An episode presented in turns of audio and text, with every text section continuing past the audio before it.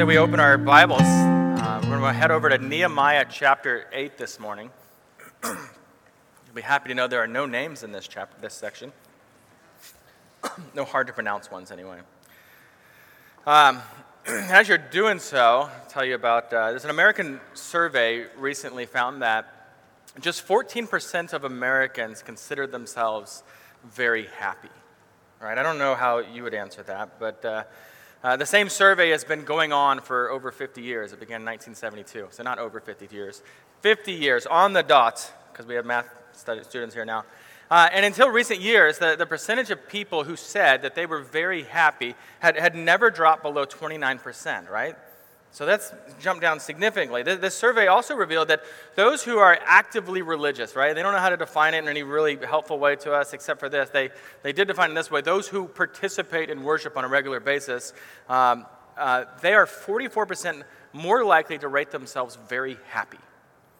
So you were 44% likely, more likely to rate yourself as very happy. Now, a significant reason for why this is dropping, why less and less Americans are considering themselves very happy, is this, this growing apathy towards God, towards the Word of God, uh, this drifting away from, from church involvement, and, and in some cases, this deconstruction of, of faith that is, seems to be spreading in an un, ungodly way. And, you might wonder, you know, why, why mention these stats? Who cares what some survey has to say? And I just mention it because this, this passage that we're looking at today is, it draws our attention to the emotions of our hearts. Something we don't always think about, right? It shows us that there is a time for grieving. It shows us that there is a time for rejoicing. And, and we don't naturally get those right all the time. And so before we, we read, let me just remind you of what the situation is, right? Uh, thousands of Israelites have gathered into the Watergate area. In, that sounds weird when you say it that way. Into Jerusalem at the Gate of Water. But it still sounds weird. Uh, anyway, it's for the Feast of Trumpets. And, and by the way, I failed to mention this last week, but the Feast of Trumpets was actually last Monday in, in real time. And, and so we're pretty close to the, the actual day, the actual time that all these events are going on. Only we're 2,467 years after that. Um, and, and so then, anyway, Ezra the priest has been reading God's word, and he, along with the other Levites, remember they're spread out in the group, they're expositing, they're explaining, they're preaching God's word uh, to, to the people. And, and, and as we read today, you're going to see how the people then begin to respond. And, and since I didn't get the outline in the bulletin for you, let me give it to you real quick.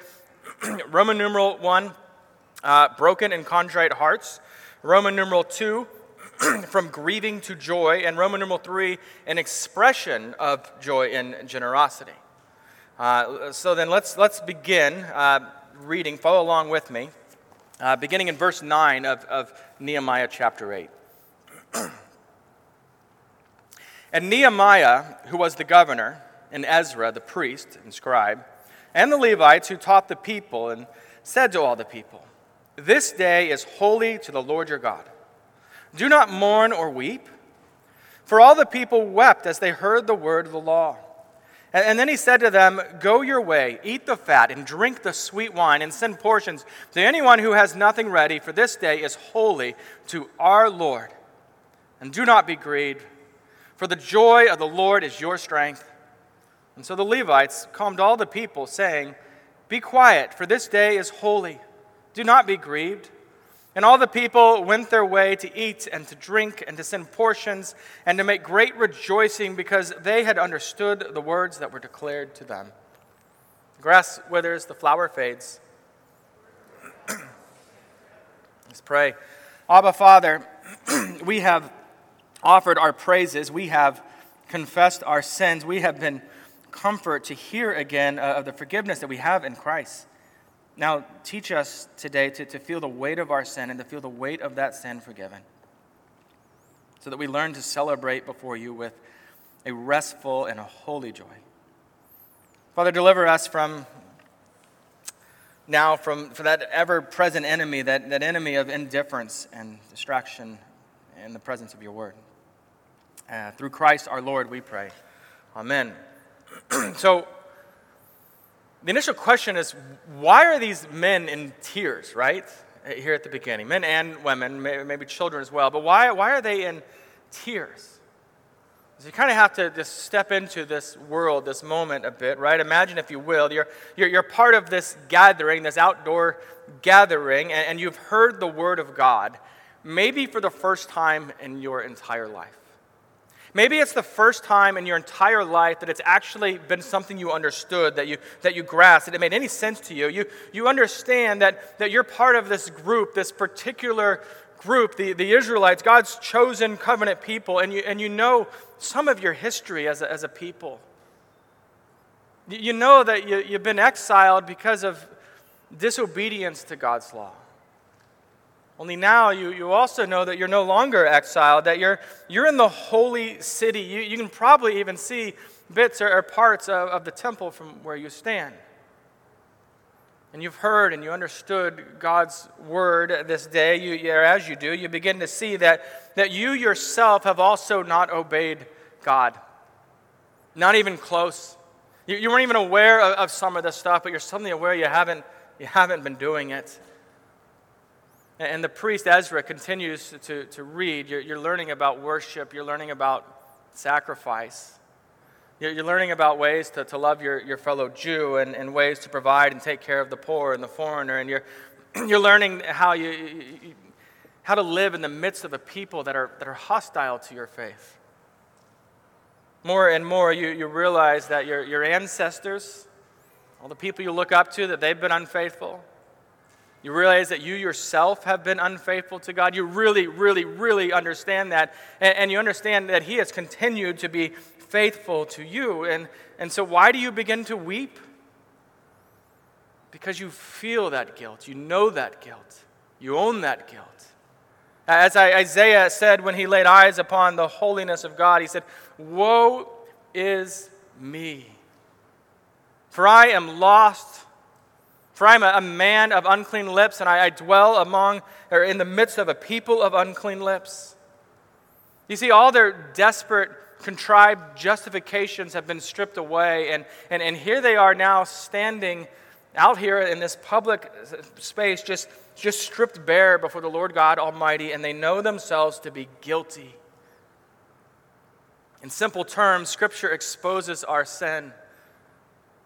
And that's what's crushing them in this moment. They, they realize in one way or another, all of them, each of them, has fallen short of the glory of God. Making this guilt among the community both tragically universal and, and yet inescapably personal for each of them. You see, it's one thing to know you're a sinner in general terms. We, we all are easy to do that, right? I'm a sinner. We're all sinners. We're sinners, right? Uh, but it's quite another thing to actually realize your actual sin the specifics of it, to, to know yourselves. I, I am a sinner, not just by declaration, but I can see it, I know it now. To, to know in your heart that, if you're honest, right, you're more concerned with yourself, with wealth, with pleasure, with pleasing other people than you're concerned with obeying or pleasing the Lord. There, there is this, this moment in, in conviction when you realize that you are guilty and thus you are actually really liable to God's punishment, that that's justice. This overwhelming sense of unworthiness, a, a sense of fear, eh, that, that, that, that, image, right, of an outstretched arm grasping and, and hope, or for hope rather, before it escapes. And, and what we observe here is nothing less than conviction to their very core. Not just because of some sin they did, but for the sin that they have just been living and dwelling in. It has been their home. There's only been a few times in my life when I have been present when this sort of con- deep, deep, deep conviction of sin just overtakes a person. And, and this is exactly what it looks like sobbing. wondering aloud, even, right? What, what have I done? What was I thinking? How, how many years have I wasted in, the, in rebellion against God? Many of these people weeping in Jerusalem and pregnant, or pregnant in public rather, many of these people are, are grown men. And I say that because that's the last person you expect to be weeping in a public place like this. Only once in my life have I seen anything remotely like this. And it was when I was a teenager. I was just coming into church. I didn't know much. Some people dragged me down to this uh, Promise Keepers conference in the Astrodome, eighth wonder of the world. Uh, I, I was in the midst of 60,000 men. It's quite a thing to hear 60,000 men singing songs. But, but anyway, during one of the, the, the preaching aspects, uh, there was a pastor preacher, I don't know who he was, but he's talking about that Ephesians 5 call for, for men to love their wives, and he went into families and all these other things. And he was addressing these husbands and, and the way they treat their wives and how fathers love their children, disciple their children. He was talking about habitual pornography and sexual sin and, and, and this tendency to love sports more than, more than God and, and, and so much more. And, and many of these men just broke out sobbing in the area I was in. And, and I remember this. It, it stood out to me because it was so incredibly un, unsettling as a teenager to see grown men that seem like they have it all together suddenly just break down like this.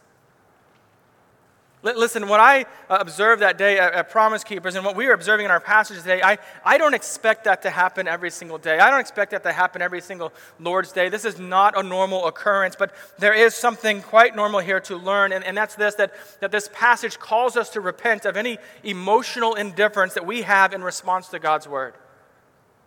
As if we're going to treat it like it's some intellectual book alone, like we're reading Plato's Republic or something the question in, in each of our hearts, right? Do, do you take this serious? Do, do you yield your life to what the Word has to say?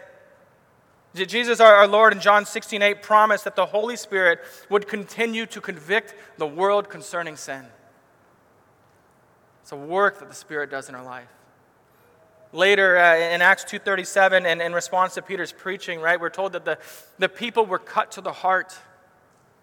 They weren't like, oh, that's interesting. They were cut to the heart. The immediate application at this point is, is to pray for that sort of heart level conviction. Particularly if you've got some habitual sins in your life that, that you're struggling with. That, that you ask the, the Holy Spirit, right, to, to file away any callous uh, that has formed upon your conscience, upon your heart, right? Ask Him to remove that. Ask Him to, to give you a fresh conviction whenever uh, you are sitting under the preaching of the Word, whenever you are reading the Word alone in your house or with others. You see, conviction of, of sin is, is a beautiful gift of the Lord. Sure, it's miserable in the moment, but it is a beautiful gift of the Lord. And, and, and yet, understand this, understand this. Conviction is not an end in itself. The goal is not, oh, conviction, we're done. Conviction, it means something greater. It leads to something greater, right? When God is involved, it leads to repentance, to forgiveness, it leads to, to joy in the Lord. We're going to see a bit more on repentance in a couple weeks. Um, so then the weeping among the people has spread so much. It is, it is so intense, right? It's, it's out there. Here, here's Ezra and the others, and, and, they're teaching, and they see it, and they're like, we, we got to address this. We got to stop. Like, you know, and, and he does. He stops reading and expositing the Torah, and he addresses these sobbing people. And the first thing he says is, This day is holy to the Lord your God. Right, that's his first statement. This day is holy to the Lord your God. And, and he's going to point that out that this day is holy two more times in this tiny little passage, two more times. And, and I want you to understand this, right? Because we, we think of holy as, as just pure, like white, right? As white as white can possibly be, or, or, or something clean as clean as possibly be, um, as pure. And it does mean that. That is absolutely right. But it also means to be set apart. And that's often what we're seeing in, in, in Scripture. This day is set apart. It's not like all the other days, it's different. This is a day, you know, for the Lord. And, and you remember what day Ezra's talking about. I, I mentioned at the beginning, but you can glance all the way back to verse 2 if you want to see it, right? It's the first day of the seventh month. It is a God established feast day called the Feast of Trumpets, or, or as it's known today, Rosh uh, Hashanah. I'm probably saying that wrong. I nailed it. Tim went to Jewish school at one point. Um, and, and it means this it means the first of the year which is confusing since the, the seventh month is not the first of the year by anyone's really understanding. Uh, this was not originally what it was known as, right? Nor at Nehemiah's time was it known this way. Uh, was it considered the first of the year? That's a, a, a newer thing. And it, it's that rather now because, um, because it, was, it was recognized by the Jewish people as this is the anniversary of when Adam and Eve were created. And, and, so they would celebrate that, and you can understand if that's what you're kind of recognizing, oh, new beginnings. And that new beginnings uh, became this, this theme, right? The harvest is over. And they've thought, okay, so that means the next harvest season is beginning at this point. And thus the Jewish New Year actually begins in the seventh month of the year, and it's really confusing, but that's why. Uh, anyway, Leviticus 23 24 explains uh, as the people of God's day would have understood this. And it says this it says, On this day you shall observe a day of solemn rest, a memorial proclaimed with blast of trumpets, a holy convocation. That's a holy gathering. And, and the idea that parents, right, couldn't you have trumpet blast and rest? That seems really difficult. Um, that's what it was. Uh, it, it, was a day to remember the, the many works that God had done for his people in, in the past. In other words, let's, let's think back to all the faithfulness to God through all the years. Let's remember that. Uh, a, a day you know, other than the Sabbath, where they don't work, where they're doing something different, it was a unique day set apart. We'd call it a holiday probably. Uh, a day where, where people gathered with lots of food, with, with, with lots of wine, yes, alcohol, and, and they shared stories and they rejoiced in the Lord.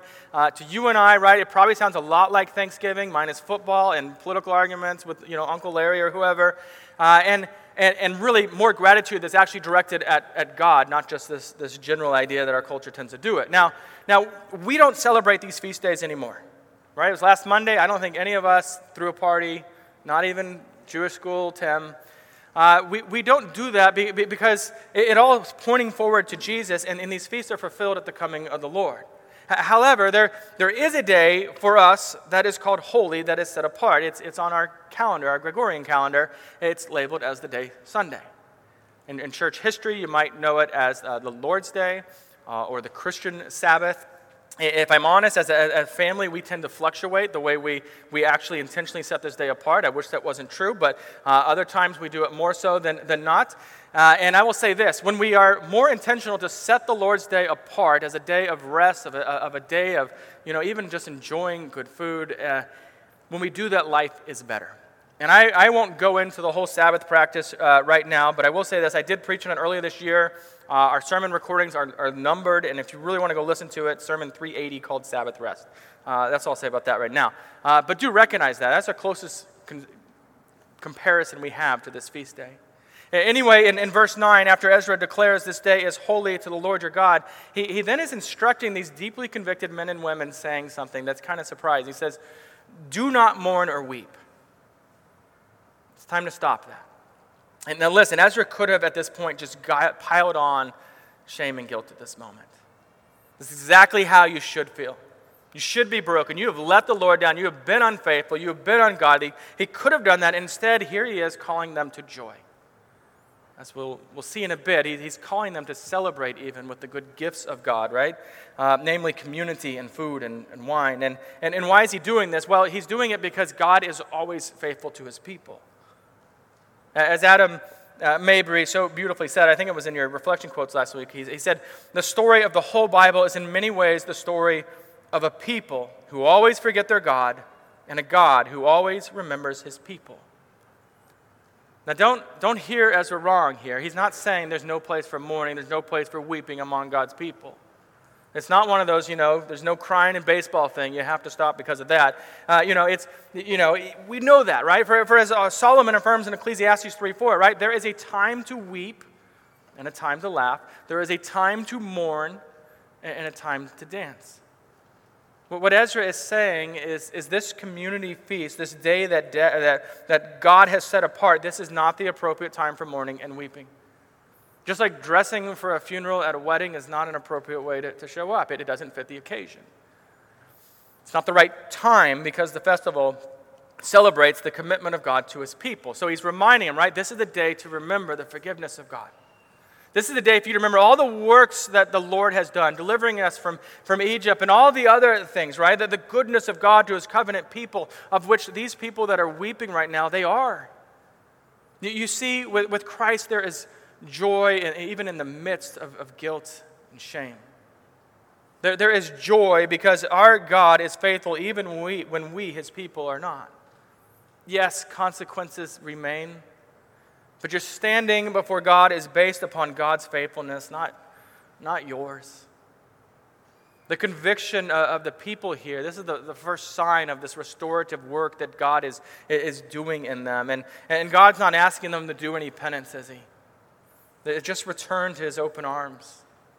I mean, you think about the, the story we know so well, right? Of the prodigal son. The, after the son had demanded his inheritance from his father, and the father gives it to him, after he's gone out and he's squandered on rebellious and sinful ways, the, the son comes home and he's broken and he's weighed down by guilt and shame, and he's hoping, you know, just hoping maybe maybe my father will let me come into the household as a slave, that I can work here and just have that part of it. But his father doesn't demand that he earn his place in the household again, he doesn't demand repayment. You remember the story? The father embraces him. The father clothes him with his best robes. The father gives him a ring. He puts shoes on his feet, which is a significant thing for them, right? And then the father throws a giant celebratory, celebratory party in, in his son's honor. My son is back.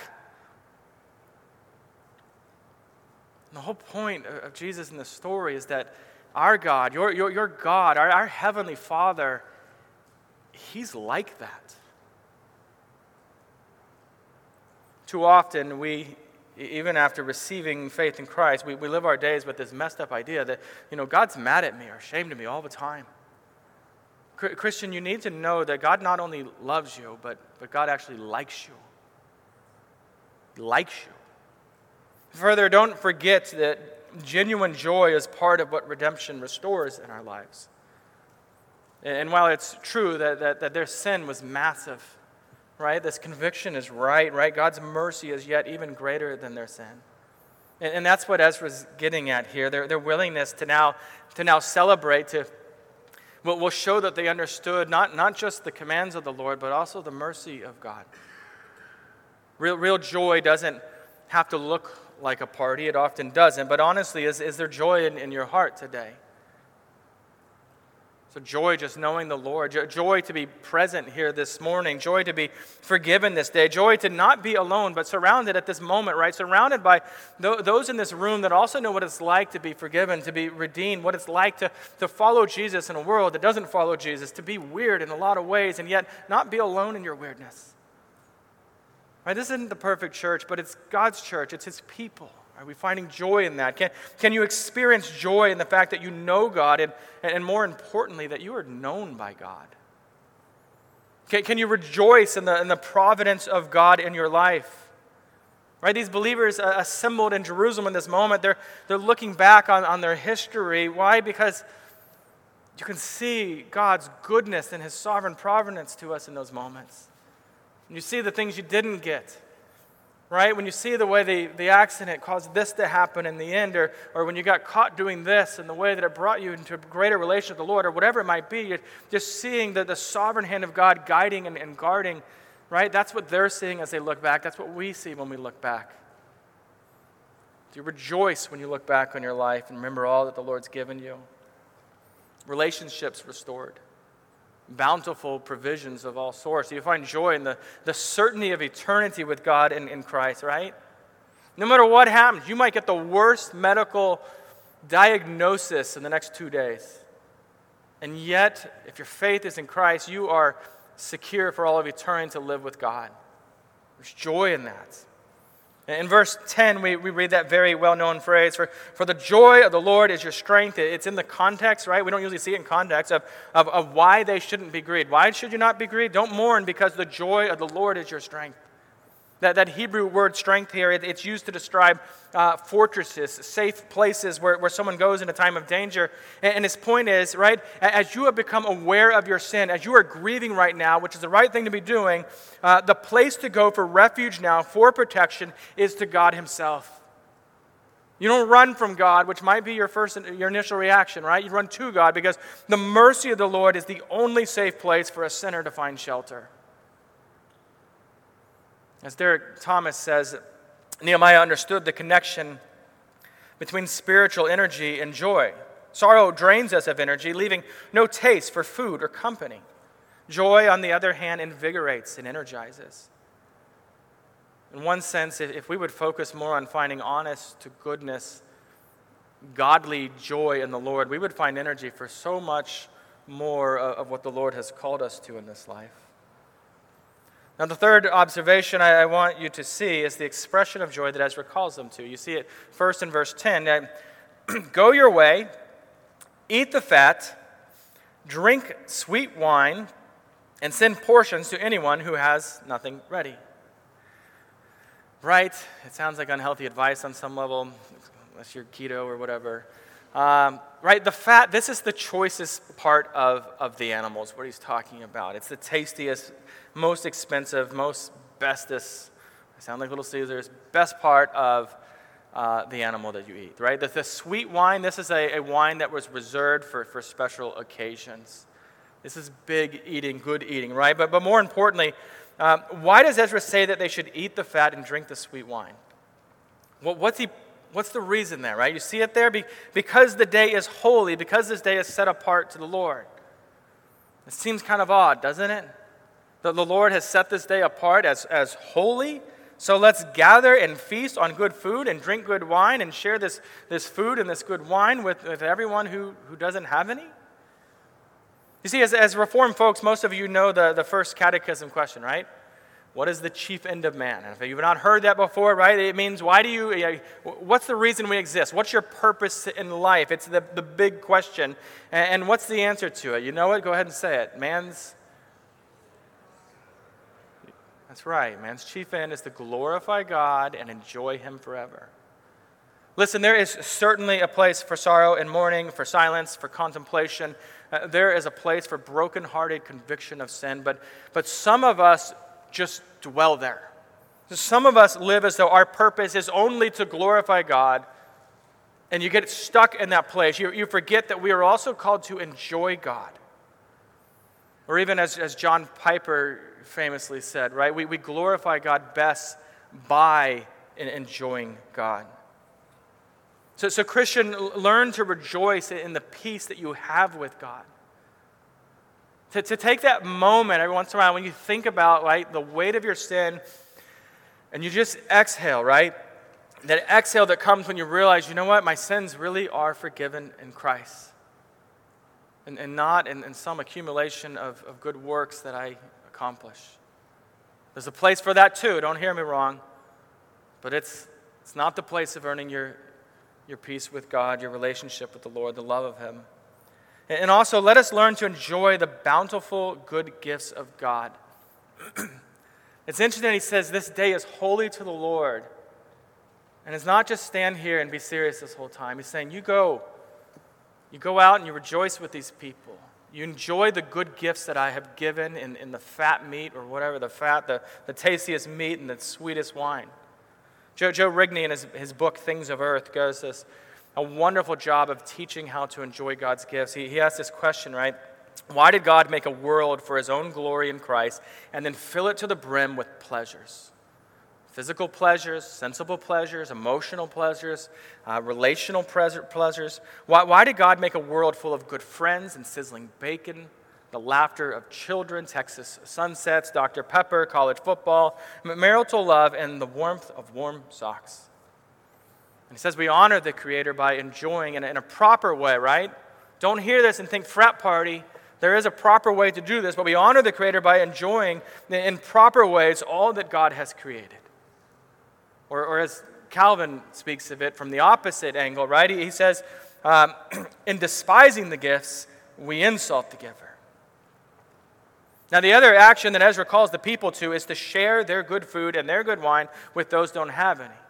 Right? And why? Why don't they have any? Either one, they have it at home and they're so far from home, they don't have anywhere nearby, so they don't have any for that reason, or because they are too poor to have had any choice meats or sweet wines to begin with.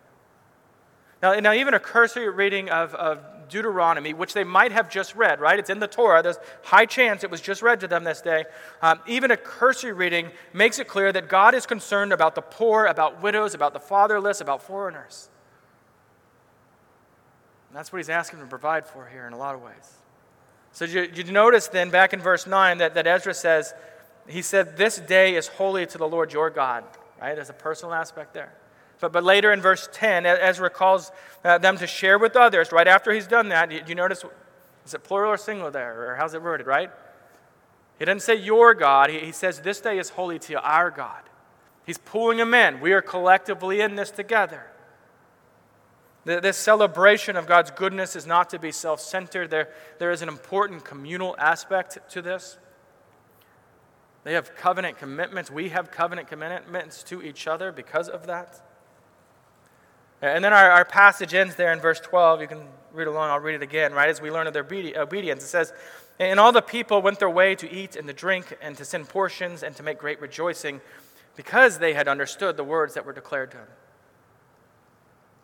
You really want to dilute this down to its real basically what we just saw, right? It, it's so simple. God's word is read, His word is explained, they're convicted of their sin, and, and now they joyfully celebrate the continued mercy and faithfulness of God. They obey the other side, not just, right? They, you know, you understand, you believe the mercy of God. The, the, this transition from weeping to joy, from sorrow to comfort, it's, it's, it's absolutely what, what God, through the prophet Jeremiah, promised would occur later in the New Testament.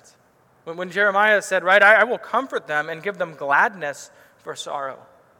I'm going to take their sorrow and I'm going to give them gladness. It's also what Jesus taught in the, in the Sermon on the Mount, right? Matthew 5 5. Blessed are those who mourn, for they shall be comforted. The, the Lord is, that's who He is. He, he comforts the, the broken, He comforts those who are contrite. Right? Psalm 51 a broken and contrite heart, oh God, you will not despise. These, these contrite Israelites have mourned, and now they are comforted by the mercy of God. That, that despite generations even of sin and neglect of God's word, God, God remains faithful to them, ever, always faithful to them. And they remain his people. So, so you and I, we, we are comforted in our sin, knowing that our, our, our conviction leads to repentance and, and leads always back to, to Christ, always back to the cross, always back to the empty tomb where, where we find forgiveness of our sin, where, where we too, because uh, of faith in Jesus, know that we will continue to belong, belong to God both now and forever. And, and, and finally, just as the Israelites were called to share the, the good gifts of God with those in need, so, so too are, are you called to share what the Lord has given you. And yes, that means your food. That you open your house, that you share that with people. It means your wine, that you share your wine with people, that you celebrate with others. I think we could all stand to do that in a godly fashion better. But, but also to share the greatest gift that God has ever given you, to share the message of the gospel, to share the hope of, of the forgiveness that we have in Christ. That we, we share the joy that God has, has given us, that the Lord has, has filled us with as his people. Let's pray. Heavenly Father, Jesus our Lord often told stories about parties when speaking of your kingdom. Your kingdom is like a wedding feast. Your kingdom is like a great banquet. Father, teach us, teach us generosity to others. Teach us to celebrate your goodness and to, to love and, and mercy. Even in the midst of our own journeys, teach us to, to celebrate, to find joy in you. Even the experience of so much brokenness and sin. Ever remind us that celebration is a gift that you give us as your people, as your children. It's in Jesus' name that we pray. Amen.